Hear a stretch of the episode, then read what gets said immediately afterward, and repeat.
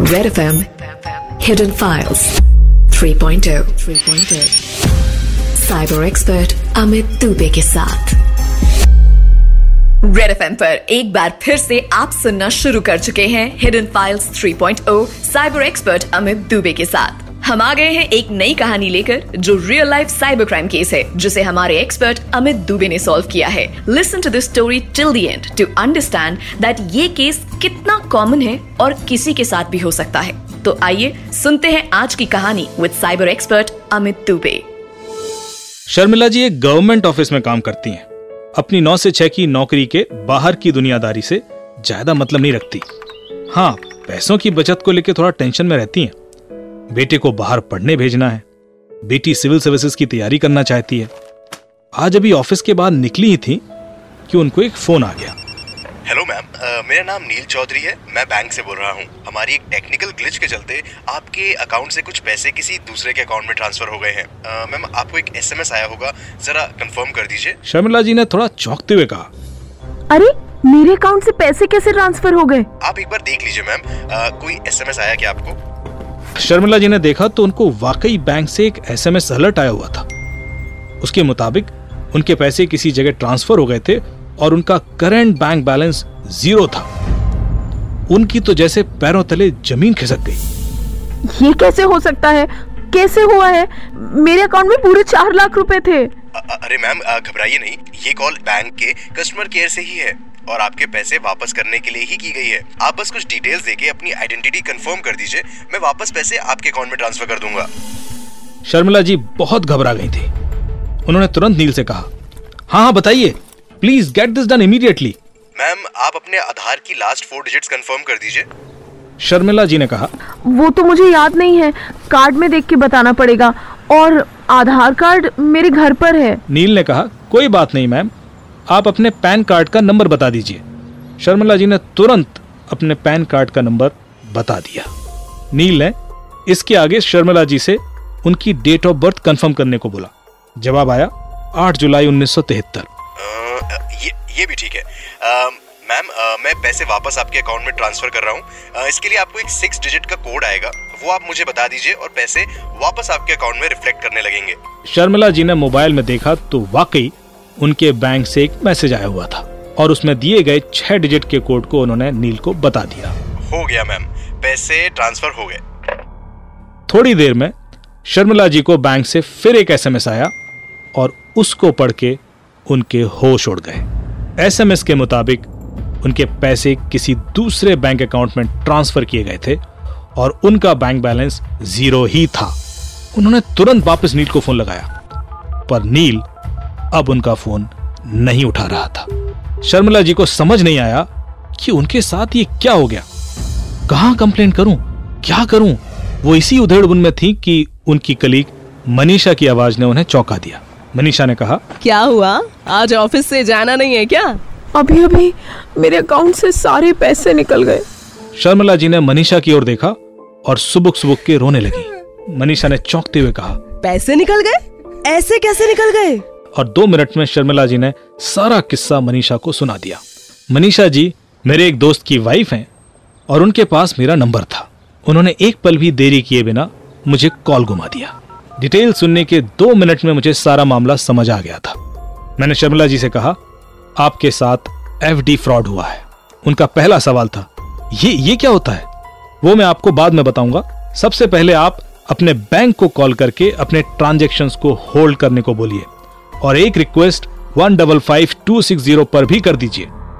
यहाँ मैं आपको बता दूँ कि भारत सरकार द्वारा ऐसे किसी भी साइबर क्राइम को रिपोर्ट करने के लिए एक कॉल सेंटर बनाया गया है और उसका नंबर है one five five two six zero याद रख लीजिए one five five two six zero यदि आपके साथ कोई फाइनेंशियल फ्रॉड हो तो आप तुरंत इस पर रिपोर्ट कर सकते हैं और किसी भी फाइनेंशियल ट्रांजेक्शन को रुकवा सकते हैं। इससे आपका पैसा सुरक्षित रहेगा और फ्रॉडस्टर्स के अकाउंट में जाने से बच जाएगा।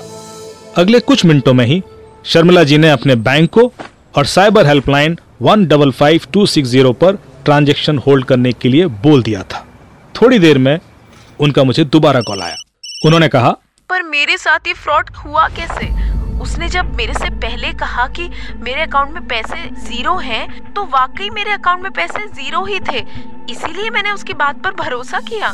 मैंने अब शर्मिला जी को क्रिमिनल की मोडस ऑपरेंडी समझाने की कोशिश की और कहा दरअसल जब क्रिमिनल ने फ़ोन करके आपसे कहा कि बैंक की गलती से आपके अकाउंट से पैसे किसी और के अकाउंट में चले गए हैं तब पैसे आपके अकाउंट में ही थे। फिर मुझे से वो ज़ीरो बैलेंस वाला एसएमएस अलर्ट क्यों आया? दरअसल क्रिमिनल ने आपके पैसे आपके ही बैंक अकाउंट में आपके ही नाम से एक फिक्स डिपॉजिट में डाल दिए थे। इसीलिए आपका रनिंग बैलेंस ज़ीरो दिखा रहा था। पर क्रिमिनल मेरे अकाउंट में मेरे ही नाम से फिक्स डिपॉजिट कैसे कर सकता है? दरअसल क्रिमिनल के पास आपके बैंक अकाउंट का लॉगिन पासवर्ड था पर पैसे ट्रांसफ़र करने के लिए उन्हें ओटीपी भी चाहिए होता है। पर क्रिमिनल के पास लॉगिन पासवर्ड कैसे पहुँचा? मैंने कहा क्रिमिनल ने पिछले एक दो दिनों में आपको ज़रूर कोई फिशिंग लिंक भेजी होगी। चेक करके बताइए, आपको अपने व्हाट्सएप फेसबुक या ईमेल पर बैंक से रिलेटेड कोई ईमेल या मैसेज आया हो? शर्मिला जी तुरंत मोबाइल खंगालने में लग गईं और कुछ सोचते हुए तुरंत बोली हाँ कल मुझे एक ईमेल आई थी बैंक से, वो कुछ पॉइंट्स रिवॉर्ड दिए थे बैंक ने। मैंने वही इनकैशमेंट के लिए उस लिंक को क्लिक किया था। वो लिंक आपका लॉगिन पासवर्ड चुराने के लिए ही भेजी गई थी। शर्मिला जी को यकीन ही नहीं हो रहा था। मैंने बताया, क्रिमिनल ने आपको बैंक के नाम से एक फर्जी ईमेल भेजी थी, जो आपको बैंक की ही लगी। उसने बैंक के रिवॉर्ड पॉइंट्स का लालच देकर आपसे आपका लॉगिन पासवर्ड अपनी दी हुई लिंक में भरवा लिया, जो कि उसके पास पहुँच गया। आप वो ईमेल मुझे भेज दीजिए, मेरे इन्वेस्टिगेशन में काम आएगी। मैंने बात जारी रखते हुए कहा, क्रिमिनल के पास आपके बैंक अकाउंट का लॉगिन पासवर्ड था उसने आपके बैंक अकाउंट में लॉगिन कर आपके पैसे की एक एफडी करा दी। फिक्स डिपॉजिट करने के लिए ओटीपी की ज़रूरत नहीं होती है। हाँ पर जब आप अपने बैंक अकाउंट में एफडी कराते हैं तो आपको एक एसएमएस अलर्ट आता है। इसमें एफडी कराए गए पैसों को हटाकर आपका बैंक बैलेंस बताया जाता है। इसी अलर्ट को देखकर आपको धोखा हो गया और आप क्रिमिनल के बनाए गए जाल में फंस गए। क्रिमिनल ने बैंक के कस्टमर केयर का रूप धरकर आपसे कहा कि पैसे गलती से आपके अकाउंट से निकल गए हैं, पर उसका इंटेंशन आपको डराकर किसी तरह आपसे ओटीपी प्राप्त करना था। पैन कार्ड और डेट ऑफ़ बर्थ का पूछना उसी नाटक का एक हिस्सा था। दरअसल, वो आपसे ओटीपी ही पूछना चाहता था। वो आपके अकाउंट में लॉगिन कर सारे पैसे ट्रांसफ़र करने के लिए रेडी था। और जैसे ही आपने उसे ओटीपी बताया, उसका काम हो गया। शर्मिला जी बहुत हताश थी। मैं कैसे इतनी बड़ी बेवकूफ़ बन गई? अब क्या मुझे मेरे पैसे वापस मिल पाएँगे? मैंने कहा, मैं बैंक में पता कर लेता हूँ, यदि आपका ट्रांजेक्शन ऑन होल्ड हो गया है तो ज़रूर मिल जाएँगे। नहीं तो हम क्रिमिनल को ट्रेस करने की कोशिश करते हैं। मेरे हिम्मत देने से शर्मिला जी को थोड़ा अच्छा तो लगा, पर मुझे पता था कि उनकी टेंशन अभी कम नहीं हुई थी। मैंने उनसे तुरंत एक कंप्लेंट ड्राफ्ट कराई और उसकी एक कॉपी साइबर सेल को भेज दी। कंप्लेंट में क्रिमिनल का मोबाइल नंबर फिशिंग लिंक और वो ईमेल एड्रेस भी मेंशन किए गए थे। फिशिंग लिंक को एनालाइज करने पर मुझे पता लगा कि ये अभी भी एक्टिव है और इसका मतलब है कि क्रिमिनल अभी और भी कई लोगों को इसी से अपना शिकार बना रहा है। फिशिंग लिंक बैंक से मिलते जुलते डोमेन पर जर्मनी के एक सर्वर पर होस्ट की गई थी। क्रिमिनल के मोबाइल की लोकेशन अलवर, राजस्थान आ रही थी। ये तो हमें पता था कि लोकेशन होने के बावजूद क्रिमिनल को पकड़ना इतना आसान नहीं होगा, क्योंकि ये सिम कार्ड उन्होंने किसी और इनोसेंट लोगों के नाम पर इशू कराए हुए होते हैं। और इस तरह के फ्रॉड कॉल करने के लिए वो अपनी एक्चुअल लोकेशन से कहीं बाहर जाकर कॉल करते हैं। मैंने अपनी फाइंडिंग्स लोकल पुलिस और साइबर सेल को भेज दी। इस उम्मीद में कि शायद इसी नंबर से और भी कोई कंप्लेंट पुलिस में रजिस्टर हुई हो और पुलिस सभी कंप्लेंट्स को लेकर क्रिमिनल्स को ज़ीरो डाउन कर सके। ट्रांजेक्शन तो होल्ड हो गया था, पर हम क्रिमिनल तक नहीं पहुँच पाए थे। मैंने एक बार फिर उस फिशिंग लिंक को स्टडी करना शुरू किया और उसके पेज के सोर्स कोड को देखा। ध्यान से एनालाइज करने पर मुझे उस पेज में एक ईमेल आईडी मिल गया।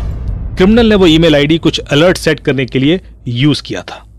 पर यह तय था कि जिसने भी बैंक की यह फर्जी वेबसाइट बनाई थी, जिसको कि हम फिशिंग लिंक बोलते हैं, ये उस डेवलपर का ही ईमेल आईडी है और वो इसको यूज़ ज़रूर करता होगा। पर यह ईमेल आईडी एक ऐसे सर्विस प्रोवाइडर का था जो एनोनिमस ईमेल आईडी की सर्विस देता है, जिससे कि आप ये ना पता कर सकें कि ईमेल आईडी है किसका। अब एक ही रास्ता था कि क्रिमिनल को उसके ही जाल में फंसाया जाए, उसको एक लालच दिया जाए और उसको एक ईमेल पे कोई अटैचमेंट भेजा जाए। ये अटैचमेंट एक वायरस हो। यदि हम ये उसके सिस्टम में पहुँचाने में सफल हो गए तो उसके कंप्यूटर से भी कुछ डेटा पढ़ सकते हैं। मेल अगर किसी अननोन के नाम से जाएगी तो शायद वो अलर्ट हो जाए तो मैंने मेल भेजी प्रशांत हैकर के नाम से। उसको यही लगना चाहिए कि कोई हैकर अगर मुझे हैक करने के लिए मेल भेजेगा तो अपने नाम में हैकर लगा के थोड़े भेजेगा। मेल का सब्जेक्ट था log in I password of ten thousand bank accounts. और उस ईमेल में मैंने एक एक्सेल फ़ाइल अटैच कर दी, जो कि एक खास तरह की स्क्रिप्ट थी। मेल भेज दी गई, और अब हम सिर्फ़ इंतज़ार कर सकते थे। चांसेस थे कि शायद क्रिमिनल मेल खोले ही नहीं, पर यहाँ क्रिमिनल का लालच उसकी अकलमंदी के आगे भारी पड़ गया। उसने एक्सेल फ़ाइल खोल ली और उसके सिस्टम के काफ़ी सारे डिटेल्स हमारे पास आ गए। और सबसे ज़्यादा काम की चीज़ थी उसका फेसबुक प्रोफ़ाइल ये डेवलपर तो दिल्ली का ही निकला, जो इस तरह के क्रिमिनल्स को ऐसी फिशिंग वेबसाइट बना के दिया करता था। वेबसाइट का डेवलपर अरेस्ट हुआ तो गैंग के बाकी तार भी खुल गए। फिशिंग आज के टाइम पर बहुत कॉमन साइबर फ्रॉड है। और इससे बचने की साइबर टिप हम जानेंगे आज के अपने एक्सपर्ट प्रोफेसर त्रिवेणी सिंह जी से जो कि यूपी पुलिस में एसपी साइबर क्राइम है। Red FM hidden hidden files 3.0 पर cyber tip of the day नमस्कार सर। तो सीज़न वन और टू के बाद वेलकम टू हिडन फाइल्स 3.0 कैसा लग रहा है? धन्यवाद अमित। रेड एफएम के सीज़न थ्री में आने पे मुझे बेहद खुशी हो रही है। खुशी इस बात से भी हो रही है कि एक ऐसा प्लेटफॉर्म है जिसमें हम श्रोताओं से ये चीज़ शेयर करते हैं कि आज के टाइम में साइबर क्राइम के नए अपराध कैसे हो रहे हैं और उनसे कैसे बचा जाए। सर ये बताइए कि फिशिंग लिंक कैसे पहचानी जा सकती है? देखिए अमित आज के टाइम में सभी को पता है कि फिशिंग का जो तरीका है उससे कई तरह के अपराध हो रहे हैं। हज़ारों लाखों की संख्या में लोग इसके शिकार हो रहे हैं। आपने जो सवाल पूछा है कि फिशिंग साइट को कैसे पहचाने तो मैं यही बताना चाहूँगा कि फिशिंग वेबसाइट को पहचानने का सबसे अच्छा तरीका यह है कि अगर वो मेल के माध्यम से आता है तो मेल का डोमेन देखें।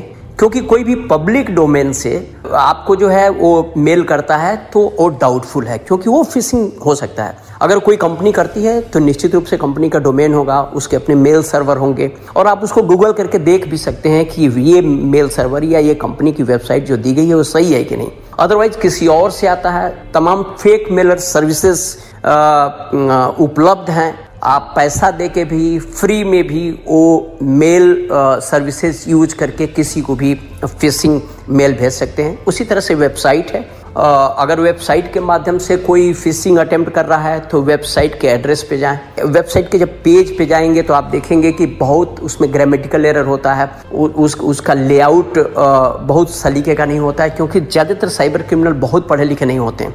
वो निश्चित रूप से कोई ना कोई गलती करते हैं। अगर आपको कोई लिंक मिला हुआ है कोई मैसेज में लिंक है तो आप निश्चित रूप से अवॉइड करिए। उसके स्पेलिंग पे जाइए। स्पेलिंग आप देखेंगे तो डोमेन की स्पेलिंग गलत होती है। आ, दूसरा जब आप साइबर क्रिमिनल से बात करेंगे तो उनकी बातचीत करने का तौर तरीका उनकी भाषा से भी लग जाता है कि ये लोग फ्रॉस्टर हैं। अगर आप बारीकी से सुनेंगे और कई तरह के क्रॉस क्वेश्चन करेंगे तो पता चल जाता है कि ये क्रिमिनल है ये सही आदमी नहीं है। क्योंकि कोई बैंकर या कोई कारपोरेट का आदमी जब बात करेगा तो उसके बात करने का तौर तरीका अलग होता है। और जो इस तरह के फ्रॉस्टर हैं जो इस तरह के क्रिमिनल हैं उनके बात करने के तौर तरीके से भी आप जान जाएँगे कि ये लोग गलत लोग हैं। तो उस, उसको क्रॉस क्वेश्चन में दस तरह के क्रॉस क्वेश्चन करिए तो पकड़ में आ जाता है कि ये साइबर क्रिमिनल्स हैं। उसी तरह सोशल मीडिया पर भी सोशल मीडिया से अगर कोई लिंक आपको मिलता है तो आप उसको डाउट की नज़र से देखिए, उसको कई बार वेरीफाई करिए, उसके बाद ही अपनी इंफॉर्मेशन उसमें फ़ीड करिए। मैं तो सभी को ये कहता हूँ कि अपने से जुड़ा कोई भी कॉन्फिडेंशियल इंफॉर्मेशन किसी भी लिंक पे ना डालें। और अगर बैंकिंग ऑपरेशन हो तो बैंक का डोमेन की स्पेलिंग आपको सही पता होना चाहिए टू फैक्टर ऑथेंटिकेशन लगा होना चाहिए, ताकि आपके मोबाइल पे ओटीपी आए और ओटीपी डालने के बाद ही ट्रांजेक्शन हो। इस तरह से बहुत सी ढेर सारी चीज़ें हैं जो आप कर सकते हैं और करने के भी जान सकते हैं कि ये अटेम्प्ट जो है फिशिंग अटेम्प्ट है या ये जेनविन कॉल है हमारे बैंक की तरफ़ से या हमारे कंपनी की तरफ़ से या हमारे दोस्त की तरफ़ से। और इस कहानी से जुड़ी और क्या साइबर टिप आप देना चाहेंगे? देखिए आज के टाइम में इस तरह के ढेर सारे कंप्लेंट आ रहे हैं कि मेरे बैंक अकाउंट से पैसा जो है चला गया। पहले आपको कॉल आती है कि मैं बैंक से बोल रहा हूँ और आपने एफडी करवाया है क्या? तो आपको लगता है नहीं तो हमने एफटी नहीं करवाया।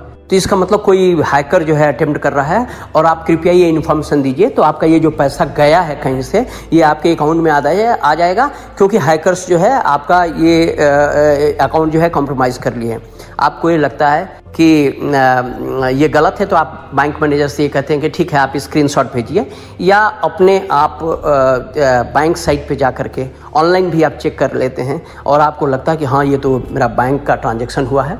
देखिए, मैं आपको इस संबंध में बताना चाहता हूँ कि अगर बैंक में अपने अकाउंट से अपने पैसों की एफटी कराते हैं तो उसके लिए ओटीपी नहीं चाहिए।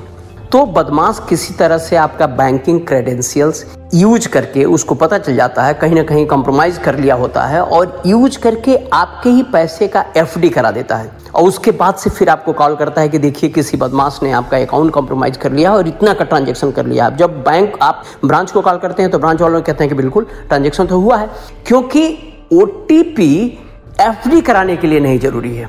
उसके बाद वो कहता है कि ठीक है, हम रिवर्स कर रहे हैं, आप ये ओटीपी दीजिए। तो जैसे आप ओ देते हैं, वो आपका पैसा बदमाश जो है, अपने अकाउंट में लेके चला जाता है। तो ये मॉडल सपरेंडी ये तरीका भी आज के टाइम में बदमाश यूज़ कर रहे हैं और बहुत से लोग शिकार हुए हैं इसके। इसीलिए मैं ये कहता हूँ कि जब भी अगर कोई आपसे फाइनेंशियल ट्रांजेक्शन के लिए ओ मांगे तो आप कतई ना दें।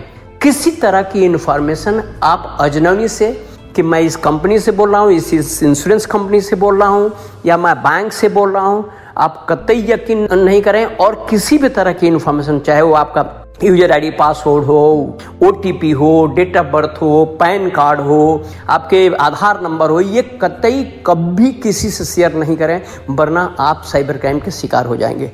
Thank you so much sir आपकी साइबर टिप के लिए बहुत बहुत धन्यवाद। धन्यवाद। और आप लोग इतना समझ लीजिए कि क्रिमिनल कितना भी शातिर क्यों ना हो, कहीं ना कहीं गलती ज़रूर करता है। हमें उम्मीद है कि आपको हमारी आज की ये कहानी पसंद आई होगी। इसे दोबारा सुनिए और अपने फ्रेंड्स के साथ भी शेयर कीजिए, क्योंकि ये फ्रॉड बहुत कॉमन है और सबको इससे अवेयर रहना है। आप मुझे रीच आउट कर सकते हैं रेड एफएम इंडिया के सोशल मीडिया हैंडल के थ्रू या फिर रूट सिक्सटी फोर फाउंडेशन के फेसबुक पेज पर, या मेरे ट्विटर हैंडल साइबर दुबे पर फॉलो कर सकते हैं। हम आपसे मिलते हैं कल रेड एफएम बजाते रहो। red F hidden files 3.0 3.0 cyber expert Amit Dubey के साथ